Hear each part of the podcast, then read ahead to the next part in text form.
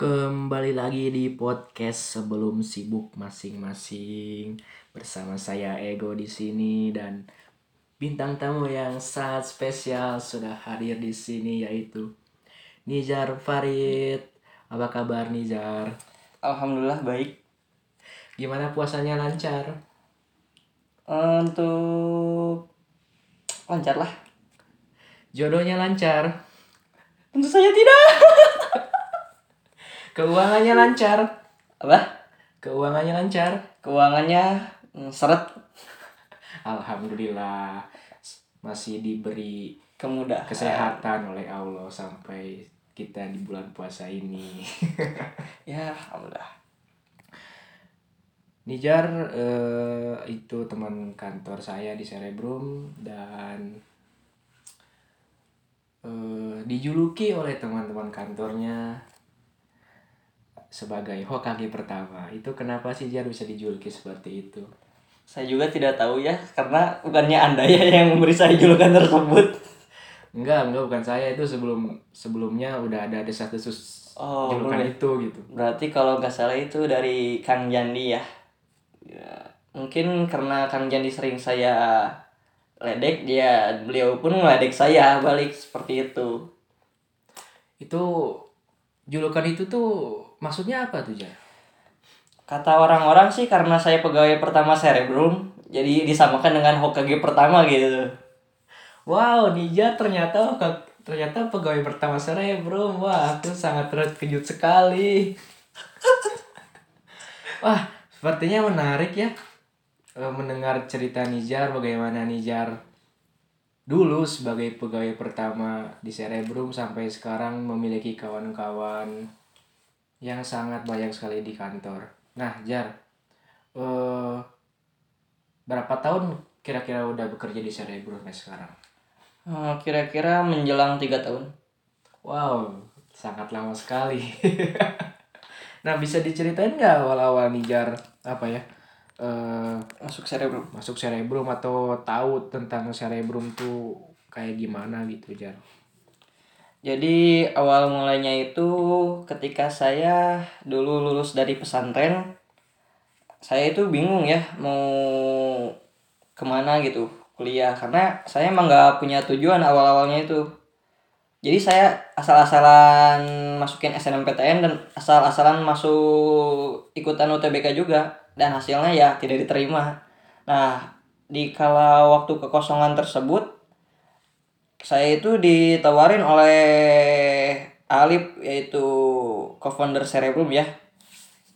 Daripada diem di rumah gitu. Nggak ada kerjaan mending ikut aja. Kerja dulu di Cerebrum. Nah ya saya ambil. Dan awalnya itu Cerebrum itu berada di kantor Ujung Berung. Ya cukup lumayan sangat seru. Ah Wah, ternyata di apa ya di diajak langsung oleh pre- co-foundernya sendiri gitu ya. Ah, Nah, waktu itu Nijar eh, kesan pertama kali apa bekerja gitu kayak gimana sih? Apakah "Ah, bingung nih aku harus ngerjain apa, harus ini gimana sih cara kerjanya atau gimana gitu? ya awal-awal pertama kerja ya jelas saya bingung karena saya nggak punya pengalaman kerja di luar sana nggak punya skill apa pun ya jadi saya buta sekali gitu. Tapi alhamdulillahnya saya itu dibimbing oleh Adit dan Alif gitu agar saya itu bisa mempunyai skill-skill dasar untuk bekerja di Cerebrum.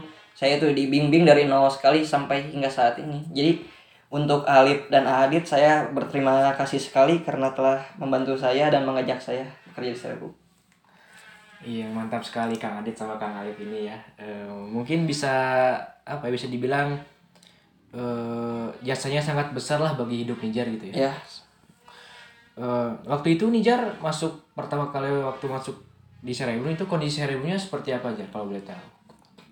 Dulu itu Cerebrum belum mempunyai kantor tetap. Cerebrum masih ngontrak. Tapi itu namanya juga ya startup dimulai dari nol. Tapi saya menikmati gitu walaupun tempatnya ya tidak terlalu luas tapi gimana ya? Banyak sekali hal yang dapat saya pelajari di Cerebrum walaupun tempatnya tidak tidak seperti yang saya pikirkan tapi ya Cerebrum itu apa ya punya poin plus lah di kehidupan saya gitu Waktu itu Cerebrum apakah udah dikenal oleh eh, siswa-siswa di Indonesia atau atau gimana jar atau ini apakah fokusnya sudah membantu latihan soal tryout untuk siswa atau gimana waktu itu? dulu itu Cerebrum dimulai dari tryout walaupun namanya bukan tryout Cerebrum masih bimbel Cerebrum nah untuk siswa-siswanya sendiri eh, kan saya dulu itu bekerja sebagai sales juga ya sales Cerebrum. Nah se yang sepanjang saya lihat yang mereka itu chat dari berbagai daerah ya dari malah da- adalah dari Sabang sampai Merauke itu. Jadi banyak lah udah sampai mencangkup seluruh Indonesia gitu. Walaupun itu masih startup. Wow.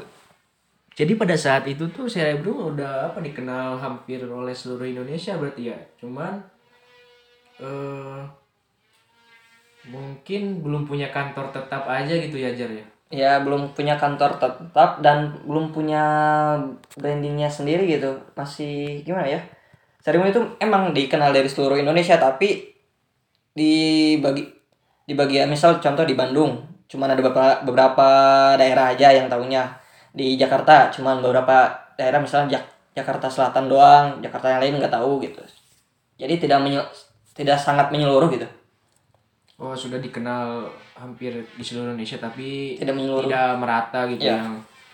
Nah, waktu itu job desk Nijar sendiri seperti apa waktu masuk pertama kali di Cerebrum? Jadi awal mula masuk Cerebrum saya itu belum paham tentang yang namanya komputer walaupun ya saya belajar sedikit-sedikit dulu tapi saya tidak memahami ya. Nah, dibantu oleh Adit dan Alif untuk bisa memprogram Word, Microsoft, Google Form dan lain-lain. Nah, jadi saya itu diawali dengan jadi sales dulu lah karena saya ya hobi main HP jadi cepet gitu ngebales pesan buat yang daftarnya terus saya juga di bagian marketing juga untuk memegang akun IG Cerebrum. Ya dan dan apalagi ya? Sales marketing hmm, input memasukkan data Cerebrum. Ya data mentahannya ke Google Formnya. Oh, berarti mer- eh, job desk-nya rang rangkap sekali banyak maksudnya eh bisa dibilang eh, harus multitasking gitu ya dari sales ke marketing dari input soal tuh dan dan kayak gitu ya. Dan waktu itu Nijar masih seorang diri gitu eh, karyawannya dan belum ada tambahan orang lain gitu apakah. Dan setelah beberapa setelah beberapa bulan Nijar merasa itu tuh berat dan harus harus tambah orang tuh dari Nijar bekerja sampai itu tuh berapa lama Jar kira-kira waktu itu? Eh, kira-kira satu bulan tapi saya meng saya minta pekerja lain it- ada teman kerja itu bukan karena pekerjaan berat ya. Saya tuh enjoy meng, walaupun kerja sendirian tapi sepinya itu di kantor itu sendiri gitu. Nggak ada teman buat ngobrol. Nah di kala nggak ada teman buat ngobrol itu saya tuh mengajukan ke Adit dan Alif biar ada pegawai lain nah Adit itu mau ya sudah menyu- menyuruh saya gitu buat cari pegawai. Nah, saya mengajak teman saya yaitu namanya Ridwan. Karena saya ngajak Ridwan itu bukan bu- bukan karena kenapa ya? eh ya karena kesepian gitu. Dan saya nggak memilih teman-teman saya yang lain karena pertama Ridwan itu lumayan dekat dengan saya dan kedua dia itu punya banyak skill. oh berarti bisa dibilang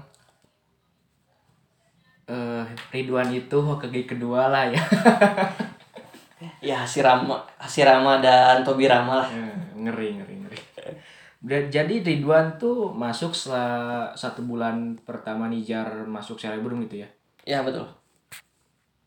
Apakah job desk-nya juga sama seperti Nijar atau udah dibagi-bagi setelah dari Ridwan gitu waktu itu? Awal mula job desk Ridwan itu tidak sebanyak saya, masih masih nggak terlalu banyak lah. Cuman ke sini semakin ke sana karena banyak sekali yang daftar Cerebrum, maka job desk Ridwan pun disamakan dengan saya. Hmm, berarti eh, Ridwan juga apa ya harus multitasking juga waktu itu ya. Ya, Nah itu berarti ada tambahan Ridwan nih setelah itu kantornya masih di apa masih di mana tuh? di ujung berung. Masih di ujung berung ya. Nah setelah setelah itu eh, apakah ada pertambahan karyawan lagi atau gimana Jar? Untuk penambahan karyawan sebelumnya belum ada, masih saya dan Ridwan. Cuman selang beberapa bulan kemudian karena ya tugas semakin banyak, yang daftar semakin banyak, ya dan Adit pun merasa harus ada pegawai lagi dan Adit membawa dua orang pegawai oleh Adit sendiri yaitu namanya Ipul dan Rijal.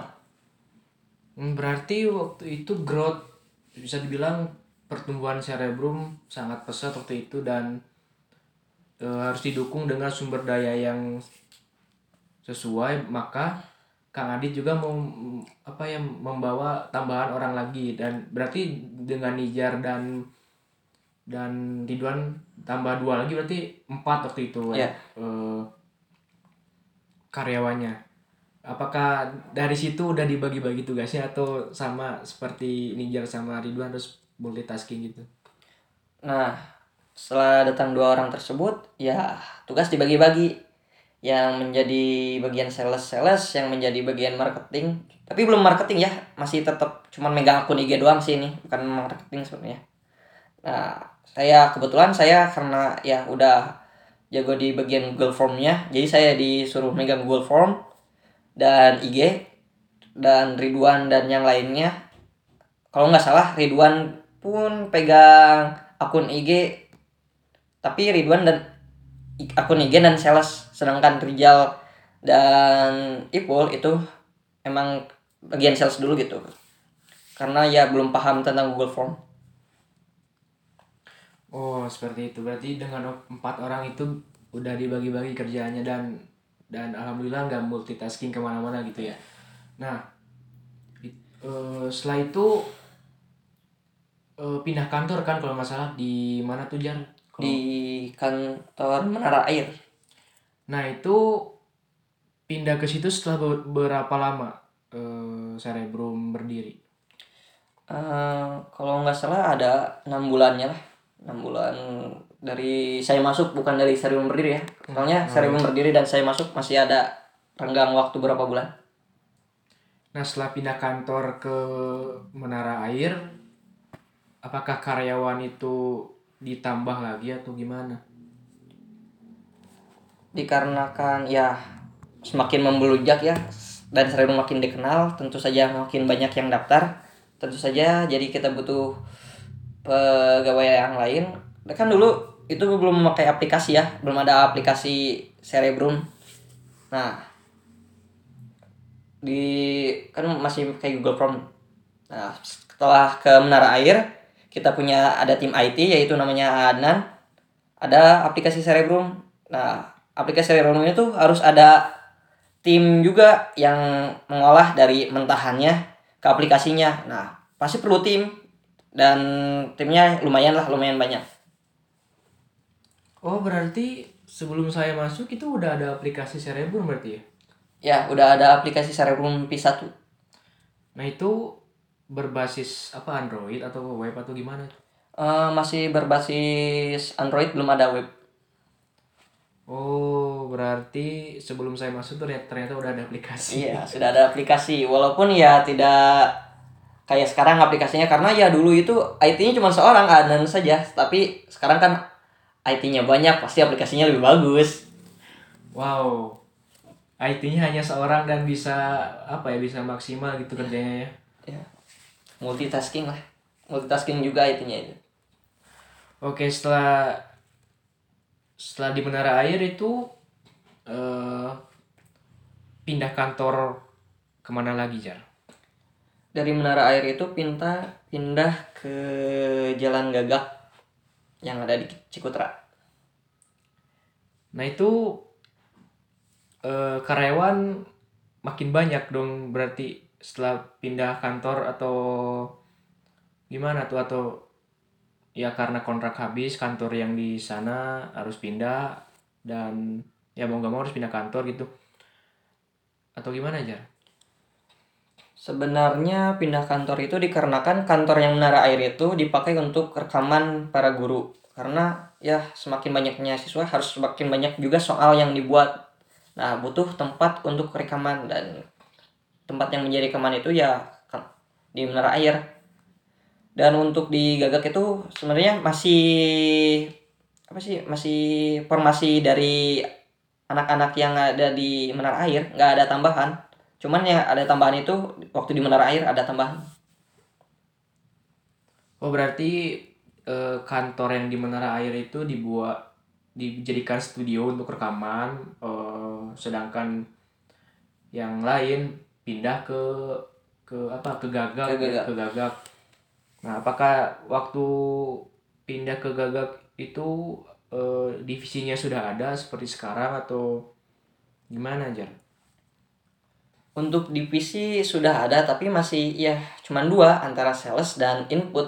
Namanya itu input ya. Kalau sekarang itu sebenarnya data entry. Waktu itu Nijar masuk di divisi apa? Waktu itu saya masuk di divisi input karena ya ya saya lebih sering ke input gitu. Karena kalau sales gimana ya, saya itu kurang maksimal gitu. Oke, berarti dengan adanya apa? Dengan adanya studio dan kantor lain gitu berarti pertumbuhan cerebrum sudah naik secara signifikan mungkin ya waktu itu ya.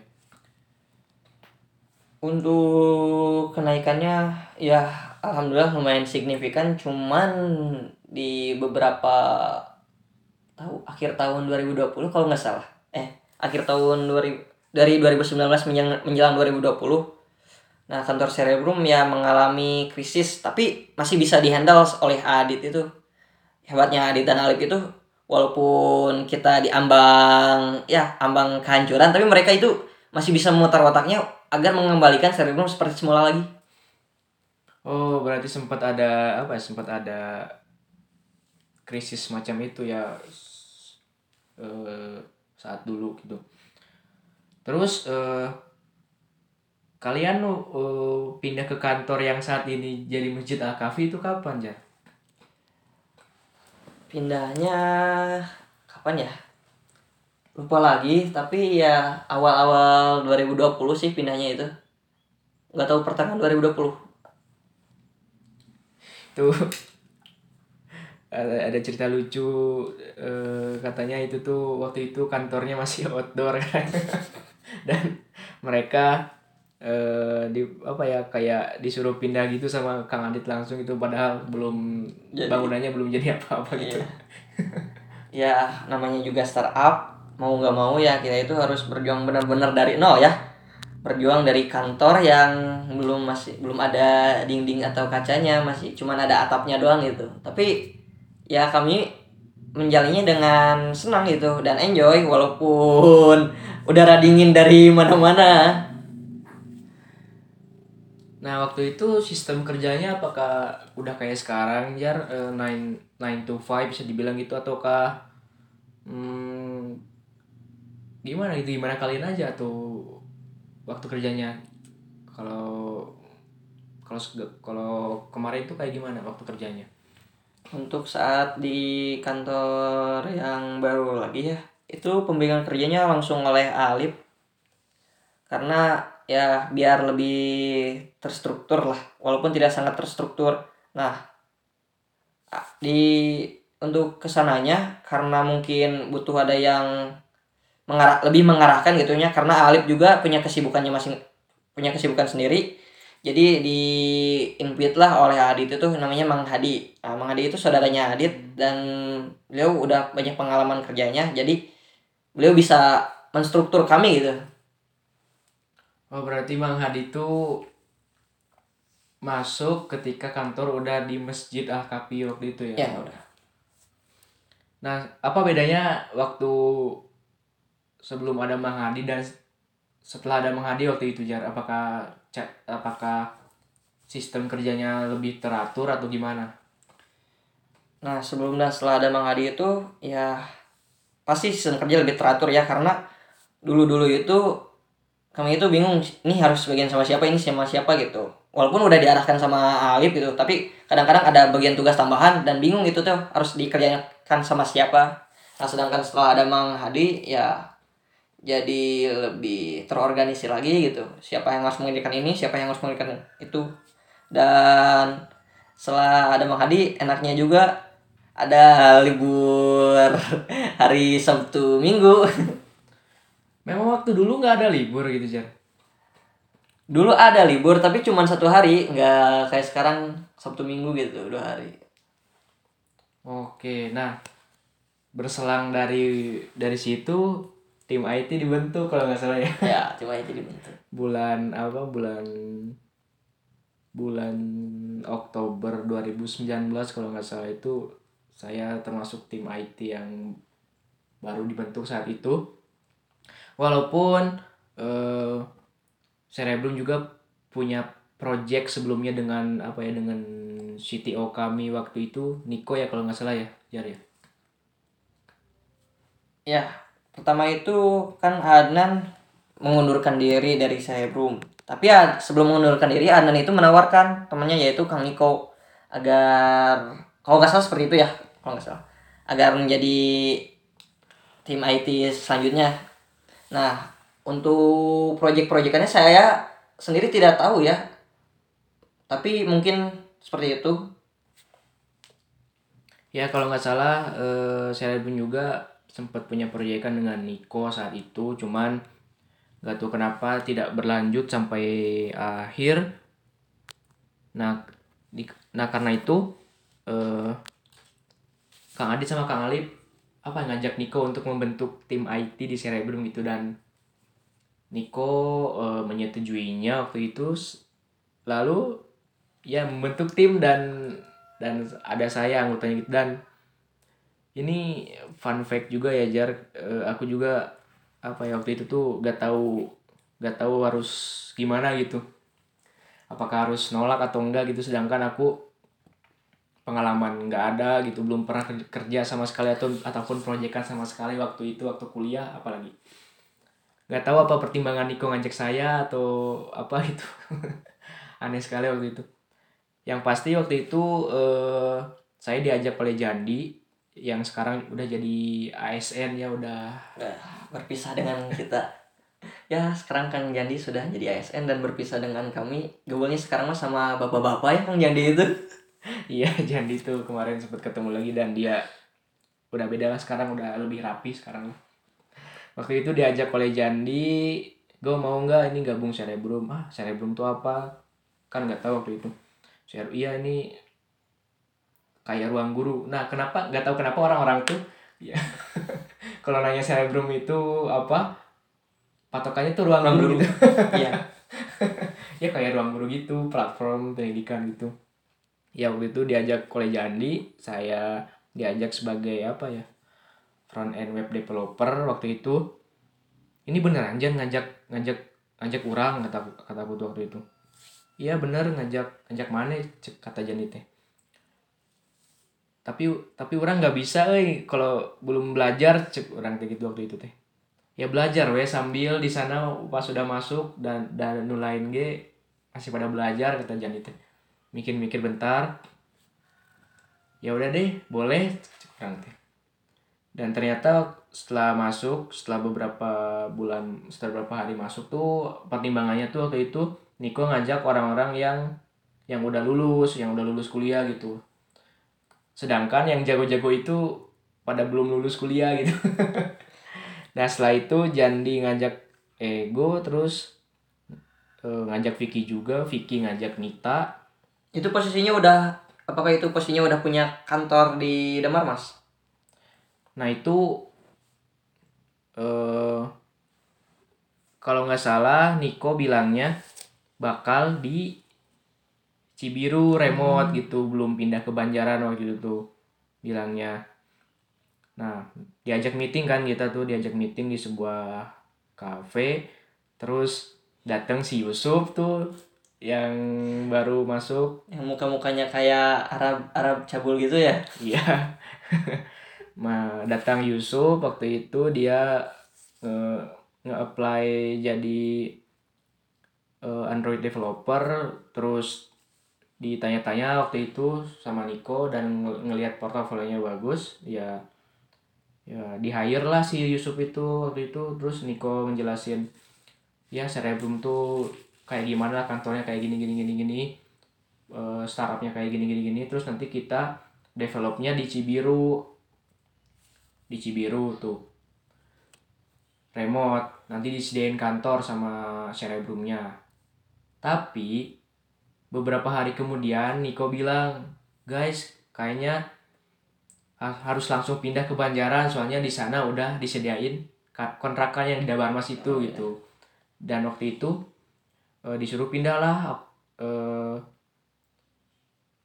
Oktober 2019 pindah ke ke sana ke Dabarmas. Waktu itu di sana udah ada Bang Irul gitu udah kenalan sama Bang Irul dan ternyata dia aku ngiranya Bang Irul tuh CEO. kan apa?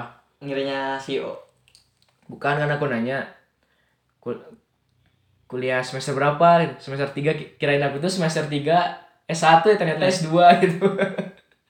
Nah itulah kenalan sama Bang Irul terus ya waktu itu kan Bang Irul sebagai apa ya produk chief product kalau nggak salah kenalan terus ya ikut tinggal di sana lah sama Bang Irul aku Vicky Yusuf Niko sama Bang Irul gitu. Dan itulah mungkin eh, terbentuknya tim IT gitu jar. Wah, hebat sekali ya. Tim IT itu kalau kalian tahu ya, sebenarnya itu tim IT adalah anak masnya Cerebrum. ya dulu nggak tahu juga gitu kan kita juga nggak tahu bahwa ada kantor lain gitu selain di Damar Mas itu gitu. Ternyata kantornya tuh wah beda jauh gitu lah sama kontrakan Damar Mas gitu. Kita juga sempat apa ini ini ini kita nggak ini ini eh ini kita nggak apa-apa nih sedangkan yang lain di sana gitu ke Niko. Ya lah nggak apa-apa cina. Nanti juga ketemu dan akrab cina gitu. Nah itu sempat apa ya sempat kepikiran juga itu kalau anak-anak yang lain gimana tuh jar pas ada tim IT dibentuk gitu Jadi pandangan kami sebagai pegawai yang berada di kantor yang masih dibangun ya terhadap tim IT itu merasa ini pandangan saya pribadi sebenarnya bukan semuanya. Kalau saya merasa tim IT itu anak emas, tapi saya juga harus memaklumi gitu. Kenapa tim IT eh bukan saya maklumi, Adit dan Adit Adit dan Alif menjelaskan kenapa tim IT dapat kontrakan seperti ini kantornya lebih ini ada wifi-nya lebih kenceng karena emang kebutuhan tim IT itu lebih banyak dan peker- pekerjaannya pun lebih sulit dan lebih ya lebih sulit lebih banyak juga gitu. Jadi kami pun setelah dijelaskan oleh ada Adit dan Alif jadi paham gitu oh seperti itu ya udah kami pun memaklumi gitu ya. Walaupun ya ada rasa iri-iri tersendiri gitu ya melihat tim IT tapi ya kami pun harus memaklumi gitu harus profesional. Ya makanya kita juga sempat gak enak juga sama divisi lain gitu waktu waktu pertama kali dibentuk. Dan ini dan waktu pertama kali kerja waktu itu aku nggak tahu apa aja ya harus dikerjakan.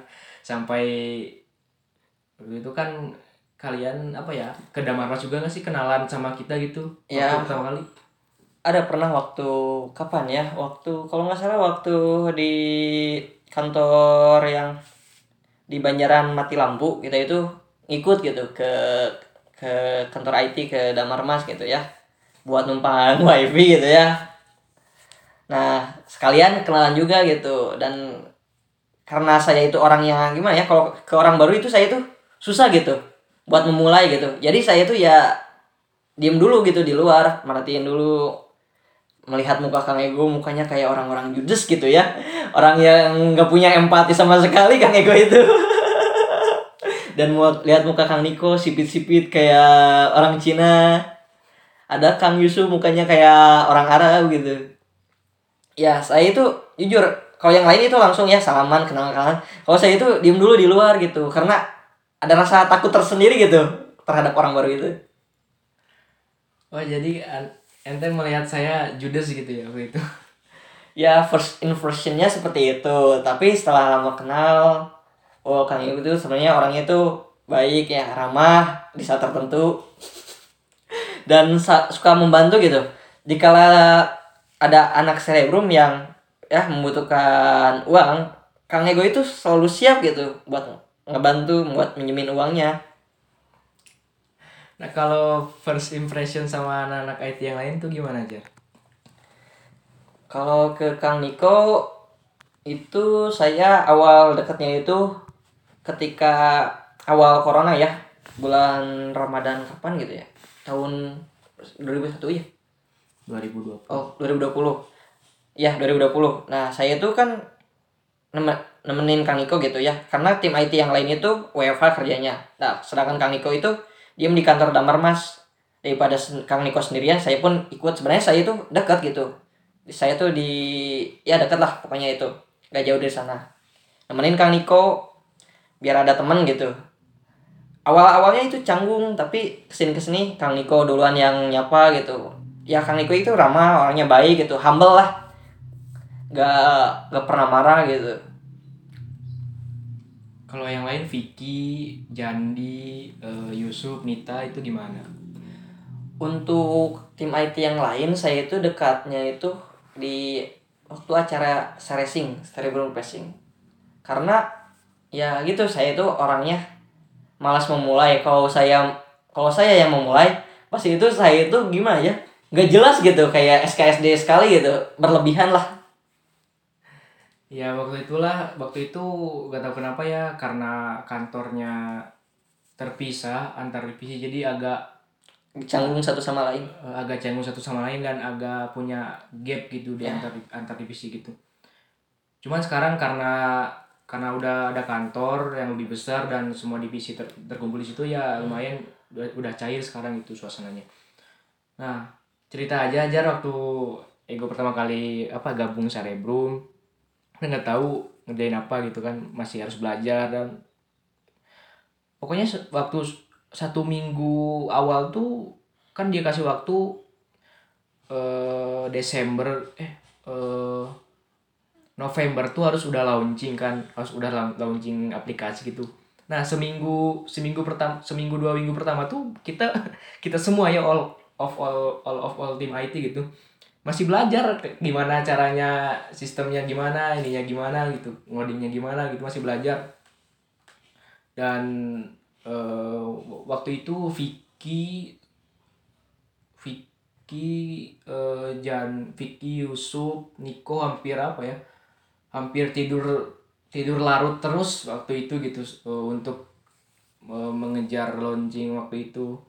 Dan mereka juga sambil belajar waktu itu dan gak kerasa gitu dengan perjuangan kita yang apa ya yang waktu itu masih apalah masih masih pemula gitu dalam hal dalam hal startup development gitu.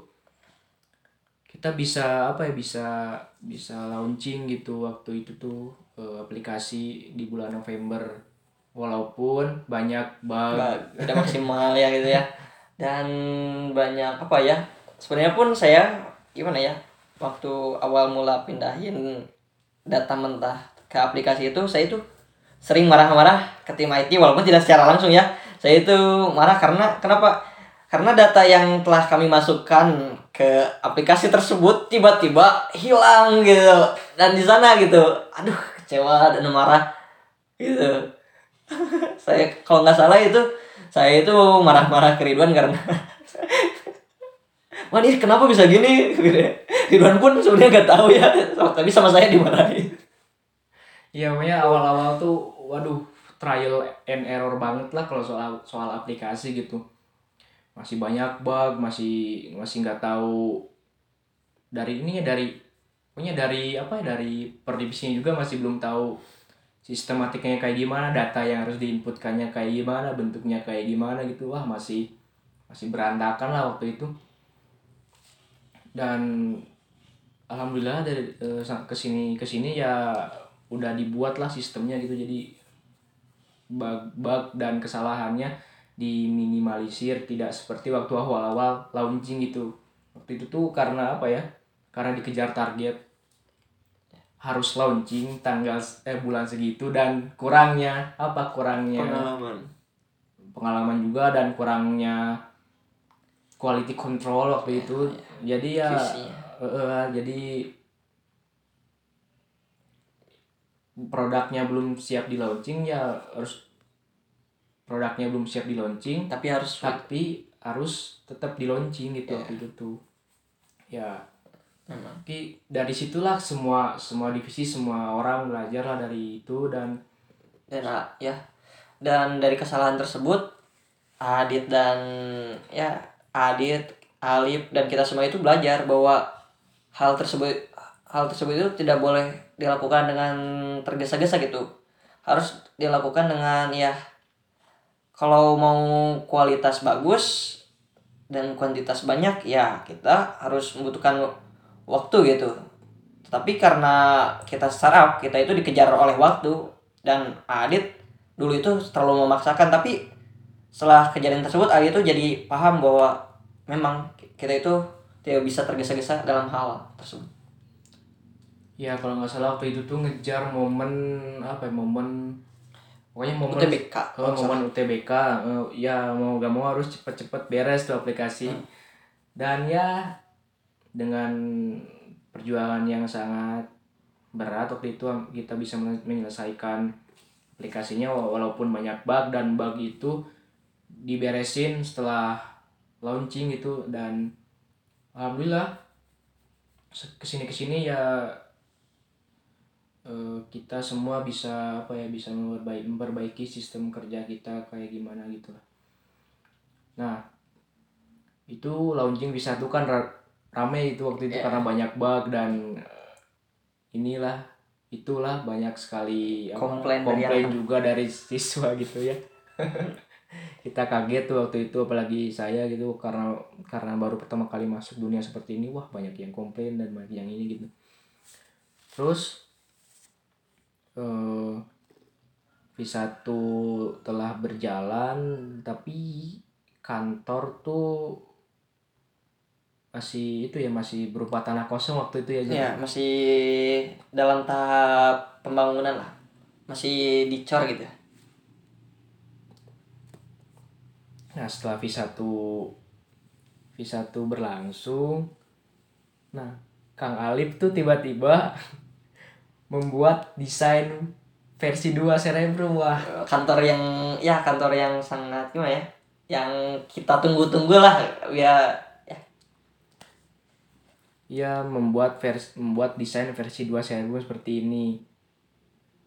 Dan kita semua kita semua sangat kaget karena waktu itu tuh kita tuh masih memberesin membereskan bug yang ada Di di, V1. aplikasi V1 lalu Kang Alif sudah punya rencana untuk V2. V2-nya ini kayak kayak kita nggak ada nafas sama sekali waktu itu lah kayak nggak ada waktu untuk istirahat sama sekali gitu. Di ya tapi alhamdulillah dengan dengan hal itu kita semua bisa belajar lebih baik lagi gitu. Udah ada desain V2 lalu di bulan kalau nggak salah di bulan Mei 2020 tim IT tuh di apa ya dikasih tambahan anggota waktu itu Jar.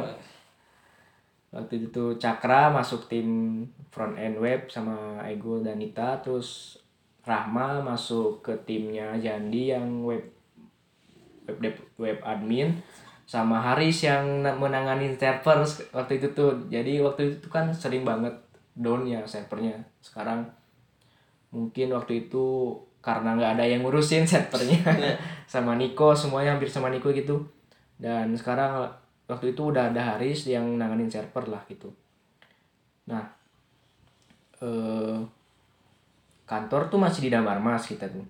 Cuman karena ter kita yang baru tuh baru baru masuk beberapa hari cuman udah di WFH-in gara-gara corona gitu Iya. gitu dan yang apa tim Niger juga belum sempat ketemu ya sama yang baru itu ya kalau nggak salah ya Ya, untuk tim IT yang baru ya belum ada pertemuan ya dikarenakan corona itu dan gimana ya belum ada waktu juga gitu ada karena banyak target yang harus dikejar gitu.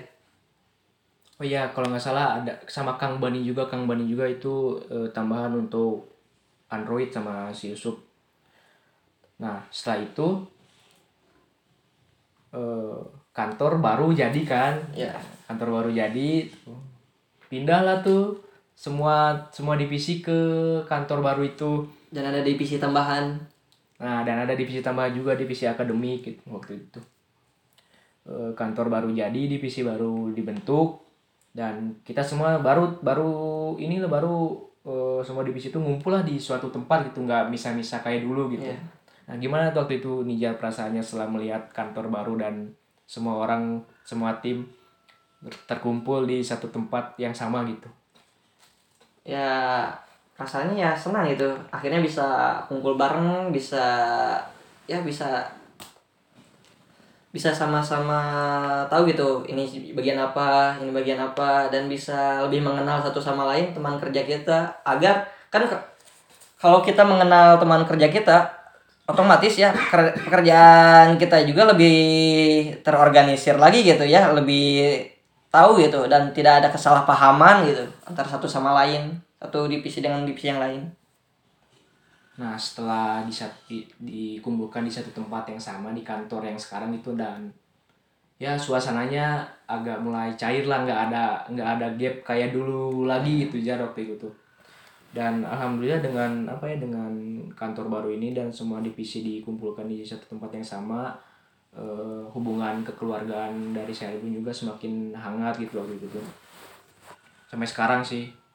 Ya eh, walaupun ada beberapa orang yang misalnya contoh divisi input ada yang canggung ke salah satu divisi IT dan divisi IT ada yang canggung ke salah satu divisi yang lain gitu tapi ya maklumlah pasti di setiap kantor ada yang seperti itu.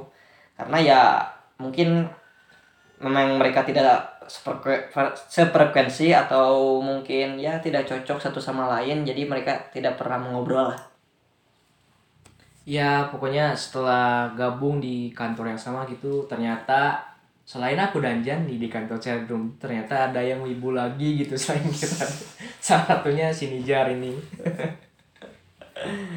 nah setelah apa ya setelah beberapa ber- beberapa bulan terkum tergabung di tempat yang sama gitu eh gimana apa gimana eh, kesan Nijar ke tim IT sampai saat ini gitu Jar? Kesannya gimana ya? Secara terhadap itu itu luar biasa ya walaupun mereka dikasih pekerjaan yang banyak dan deadline yang sebentar gitu ya. Mereka itu bisa menyanggup menyanggupinya gitu. Ya walaupun masih ada beberapa kesalahan tapi ya mereka udah berusaha semaksimal mungkin.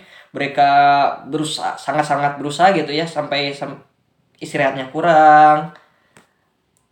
Ya pokoknya tim IT itu luar biasa lah. Terima kasih nih Jar atas pujiannya mungkin eh, ada apa ya ada kesan personal gitu terhadap orang-orangnya di tim IT kayak gimana yang dulu Nijar belum terlalu kenal dekat orangnya kayak gini ternyata eh gini gitu gitu atau ya apalah apakah ada kesan personal dengan orang-orang di tim IT-nya menurut Nijar itu sama Nijar? Untuk kesan masing-masing gimana ya Eh, ini ceritain dulu ya. Saya itu anak pertama. Jadi saya itu nggak punya yang namanya kakak. Tapi setelah ya di Cerebrum ada tim IT dan ada tim akademik yang lebih tua dari saya saya itu merasa punya seorang kakak. Saya tuh selalu dibimbing gitu kalau ada kesalahan. Selalu dibantu gitu agar mempunyai target ke depannya seperti apa. Untuk ya terhadap Kang Ego ya seperti tadi first impression mungkin jelek tapi setelah kenal sebenarnya baik. Dan yang lain ke contoh ke Kang Yusuf. Kang Yusuf itu saya lihat pendiam orangnya dan tidak terbuka tapi setelah kenal dia itu ya masih ya agak tidak terbuka tapi orangnya itu baik gitu. Selalu memberi saran dan nasihat gitu. Jika kita membuat kesalahan terus untuk yang lainnya Kang Piki baik Kang Jandi itu selalu bersenda gurau dengan saya selalu saling mengejek dan tidak pernah sampai marah gitu. Orangnya itu gak pernah marah walaupun diejek seperti apa pun gitu. Untuk Teh Rahma itu wah Teh Rahma itu gimana ya? Teh Rahma itu diam-diam tapi sangat baik. Di, dulu itu waktu awal-awal corona saya itu pernah terindikasi ya terindikasi lewat hasil antigen belum lewat swab. Terindikasi antigen saya itu positif. Nah kan satu kantor ya heboh lah gitu ya. Nah ketika saya ini banyak yang ngucapin tapi terama itu tiba-tiba ngasih susu gitu lewat dikirim gitu ya lewat kang ucup gitu. Dikirim ngasih susu kambing gitu ya susu kambing. Wah ternyata. Ya kaget gitu. Oh ternyata rame dari Terama padahal kita itu nggak pernah ngobrol saya nggak pernah ngobrol sama Terama saya nggak pernah apa ya saling sapa pun nggak pernah mungkin. Dan ternyata Terama itu ya baik gitu peduli terhadap orang-orang di sekitarnya. Tenita orangnya baik soleha dan mungkin Tenita itu satu kubu dengan saya dalam masalah ini dalam masalah skincare. Kita itu kubu MS Glow untuk siapa lagi ya? Kang Bani ya Kang Bani sangat gimana ya? Kang Bani itu sangat keayahan walaupun emang udah ayah ayah dan Cakra, cakra. dan takbah orangnya. Cakra, cakra. Kang Cakra itu karena sipit kayak Kang Niko saya itu selalu meledek Kang Cakra dengan sebutan minoritas. Karena yang di yang sipit di Stadium itu cuman mereka berdua gitu ya dan Kang Cakra itu nggak pernah marah juga. Dia itu selalu tersenyum. Walaupun ya di diledek sama saya nggak pernah ngebahas malah ledekan saya. Ya seperti itu mungkin kesannya. Ya mudah-mudahan Timai Tima lah asik-asik semua orangnya gitu. Iya. Walaupun kita suka bercanda berlebihan di kantor sama suka apa ya suka berisi gitu takut ngeganggu takut ngeganggu tim lain gitu Oh, yang lebih ramai itu bukan ngeganggu sih. Lebih ramai itu sebenarnya tim akademik. Tim akademik kita itu super gimana ya? Super humble lah mereka itu akademik akademiknya itu. First impression mungkin terhadap orang lain itu kita itu ya tidak sesuai dengan aslinya. Makanya kita itu harus ingat pepatah don't judge book by its cover. Ya mungkin semua orang selain Niger juga first impressionnya ke saya ya gitulah pasti Iya. judes gitu sama jarang senyum gitu. Ya mau gimana lagi lah. Saya itu orangnya males Mengeluarkan energi. eh, ma- males berinteraksi dengan orang baru gitu. Dan mau gak mau orang barunya itu harus mengeluarkan energi lebih untuk lebih kenal dengan saya gitu. Ya itu buruk sih. Itu harus diubah sikap saya gitu ke orang baru itu. Mau- Anda sudah tahu tapi kenapa tidak berubahnya? ya karena males males males aja jar gitu. Males aja gitu. Ya de- dengan pokoknya dari perjalanan yang Nijal telah lewati dari nol sampai sekarang itu melihat Serebrum sekarang tuh kayak gimana jar? Gimana ya? Ngungkapinnya sebenarnya bingung saya ngungkapinnya ya saya itu bahagia di satu sisi dan di sisi lain juga ada sedihnya. Bahagianya kenapa? Bahagianya senang gitu karena Cerebrum bisa sampai sebesar ini sampai dikenal oleh orang banyak gitu. sedihnya kenapa? Karena sedihnya itu harus berpisah dengan teman-teman seperjuangan yang sudah yang udah keluar dari Cerebrum lah gitu ya. Ya tapi mau gimana lagi gitu? Namanya juga pekerjaan gitu. Kita itu tidak bisa memaksakan kehendak kita. Kita itu bukannya kita bu- bukan yang punya perusahaannya kita harus mengikuti prosedur yang ada gitu tapi ya dari Cerebrum saya ba- banyak belajar tentang berbagai hal tentang bagaimana bekerja tentang bagaimana sistem antar gimana ya bingung menjelaskannya juga pokoknya tanpa cerebrum saya bukan apa-apa Masya Allah Nijar sangat apa ya? Cerebrum itu berarti mempunyai impact yang sangat besar dalam hidup Nijar gitu ya. Ya. Sampai Nijar berstatement bahwa tanpa cerebrum dia bukan apa-apa gitu berarti eh, sangat besar sekali impactnya bagi hidup Nijar. Nah, apakah Nijar sendiri apa ya punya punya keinginan gitu untuk ke depannya untuk diri sendiri, untuk cerebrum agar ke depannya jadi lebih baik itu apakah ada keinginan tersendiri Jar? saya itu ingin menambahkan skill-skill saya gitu. Untuk membalas jasa saya ke cerebrum. Karena kalau skill saya banyak otomatis gitu. Cerebrum pun akan terbantu. Dan ada saya punya niat untuk meninggalkan cerebrum. Bukan karena saya tidak sayang terhadap cerebrum. Saya sayang tapi di satu sisi lain kita harus melihat ke depannya gitu ya kayak itu saya itu harus mempunyai harus menggapai impian saya gitu ya. Yang yang mungkin saat ini belum dapat saya wujudkan gitu. Jadi saya itu harus meninggalkan cerebrum eh, suatu hari nanti untuk menggapai impian saya. Kalau boleh tahu impian Nijar itu apa ya? Biar orang-orang tahu dan ikut mendoakan dan Nijar bisa menggapai impian itu Jar. Eh, gimana ya? Saya itu bukannya tidak mau memberitahu ya. Tapi untuk sekarang pengen dire- masih dirahasiakan dulu. Untuk kejutan terhadap ya teman-teman di Cerebrum dan untuk Cerebrum tersendiri gitu. Ya intinya impian saya akan ada hubungannya dengan Cerebrum lah Ya apa pun ya apa pun itu impiannya semoga baik dan bermanfaat untuk orang lain. Wah sudah hampir satu jam kita ngobrol. eh, bingung nih mau ngobrolin apa lagi.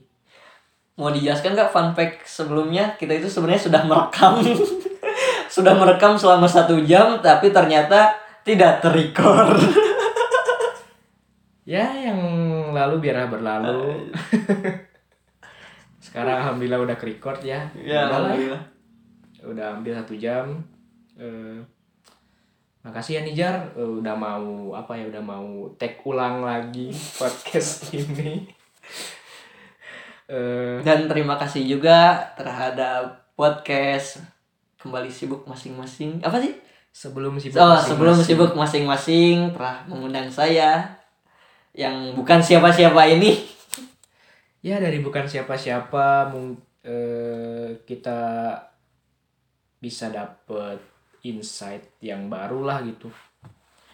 Kan ilmu itu bisa datang dari siapa saja gitu dari mana saja. dari mana saja dari ya yang yang berpendidikan tinggi walaupun yang dia berpendidikan itu ya selama ilmu itu baik ya bermanfaat kita ambil saja gitu. Ya terkadang ilmu itu bisa diambil dari musuh kita. Walaupun mereka musuh tapi kita itu bisa mengambil apa yang baik dari dia.